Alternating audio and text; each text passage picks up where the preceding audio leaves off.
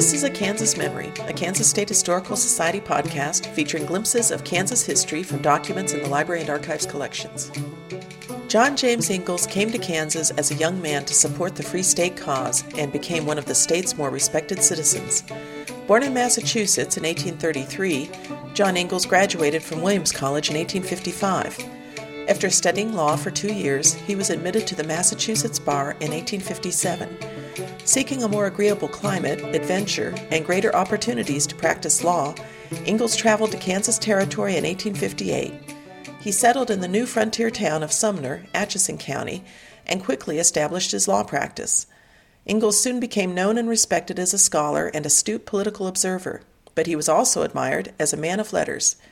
His correspondence with family, friends, and associates offers some of the most descriptive, articulate, and entertaining passages available in the Territorial Kansas collections. Many of his early letters were directed to his father, and the following, written October 5, 1858, reflects his keen disappointment upon first setting foot in Sumner, Kansas Territory, and finding it not to be the attractive city represented to him in advertising pamphlets. I proceeded at once to the hotel from which my letter is dated, a house whose floors are as destitute of carpets as its walls are of paper, or its table of decency. It is quite a large building and resembles its representation in the lithographic fiction which was shown me more nearly than any other feature of the city. It is a rude, unfinished structure with no pretensions to comfort or convenience. It is situated at the summit of the bluff on which the city is located and is reached by a rude street of the most preposterous grade imaginable. It is immensely steep, more like the roof of a house than anything else I can compare it to, and so gullied with rains, so interspersed with rocks and the stumps of trees, in many cases several feet high, that a New Hampshire teamster of ordinary temerity would shun the task of traversing it. There are no churches in the place, instead of four as was represented to me. No respectable residences, no society, no women except a few woebegone, desolate looking old creatures, no schools, no children, nothing but the total reverse of the picture which was presented to me. I did not anticipate the clean and healthy thrift of a New England village, nor the noisy splendor of a metropolis but I am quite unable to convey to you any definite idea of the disappointment, not unmingled with anger and mortification, with which I contemplate the state of affairs here. Life presents itself in new aspects since I have fairly realized where I am and what I am here for. It seems more difficult and uncertain. I look at the future with apprehension rather than the exultation with which I imagined I should welcome the struggle. I am quite sure, however, that the discipline is what I need to develop that part of my character which has not hitherto been called into existence. And it remains to be proved whether there is any heroic stuff in my mold, and whether or not, in my hunger after the western horizon, I have eaten my own happiness.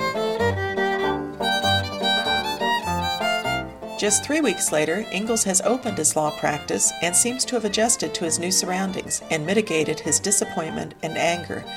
In this October 24, 1858 letter to his father, he proudly relates details of his first legal trial and appears confident fortunes are turning in his favor. Exhibiting some of his literary talents, Ingalls also humorously describes the incomparable Kansas mud. Meanwhile, the law business opens very well. I argued my first case here yesterday, and being the only Free State lawyer in the county can undoubtedly build up quite a practice. I felt a freedom and self command never experienced before. It seemed perfectly easy to badger and wind up a witness, to throw blocks in the path of counsel, and to confuse the court with the most remarkable points of law.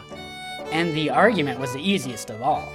The case was one in which a German had been sued by a doctor for a most exorbitant bill, of which I got the greater part disallowed. The Dutchman's gratitude was profuse in words, but he had no dimes, and I am consequently as poor as ever. The climate here is inexpressibly fine. The days of the happy medium between hot and cold, which combines the attractions of both. And the nights as bland and beautiful as June. The worst feature is the mud. Kansas mud is incomparable. In the mud line, it is a perfect triumph. Slippery as lard, adhesive as tar, cumulative as a miser's gold, and treacherous as hope. It forms a compound unique and peculiar that defies description. There are three colors black, red, and clay, differing in no respect except chromatically.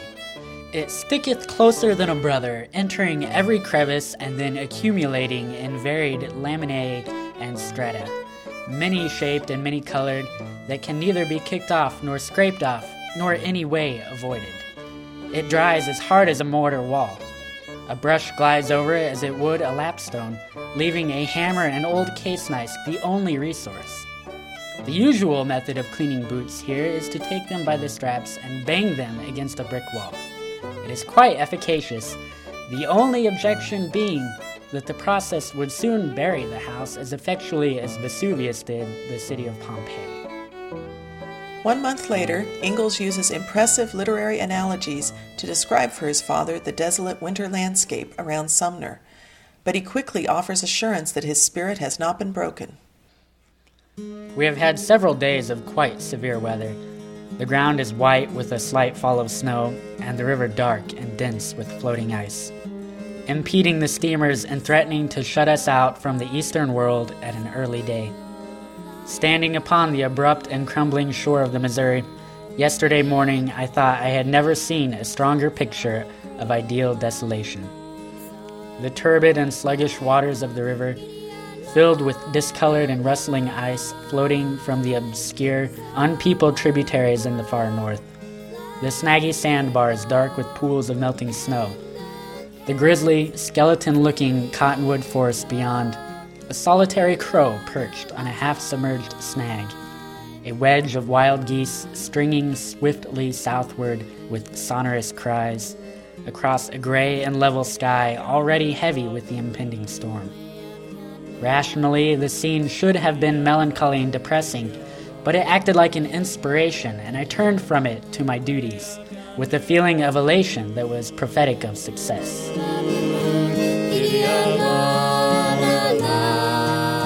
Ingalls served as a delegate to the Wyandotte Constitutional Convention in 1858 and on the Territorial Council. He held various elected and appointed positions in Kansas after it became a state. For several years during the Civil War, he edited the Atchison Champion newspaper.